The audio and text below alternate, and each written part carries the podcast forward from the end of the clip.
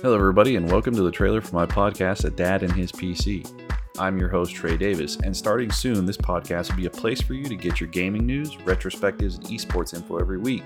Now, I've been playing video games for over 30 years, from my days of typing MS DOS commands into my family's IBM so that I could play Mech Warrior, Commander Keen, or Oregon Trail, to using platforms like Steam and Epic on my current PC, occasionally streaming on Twitch or Mixer as Professor Scruffy Pants on my days off from work.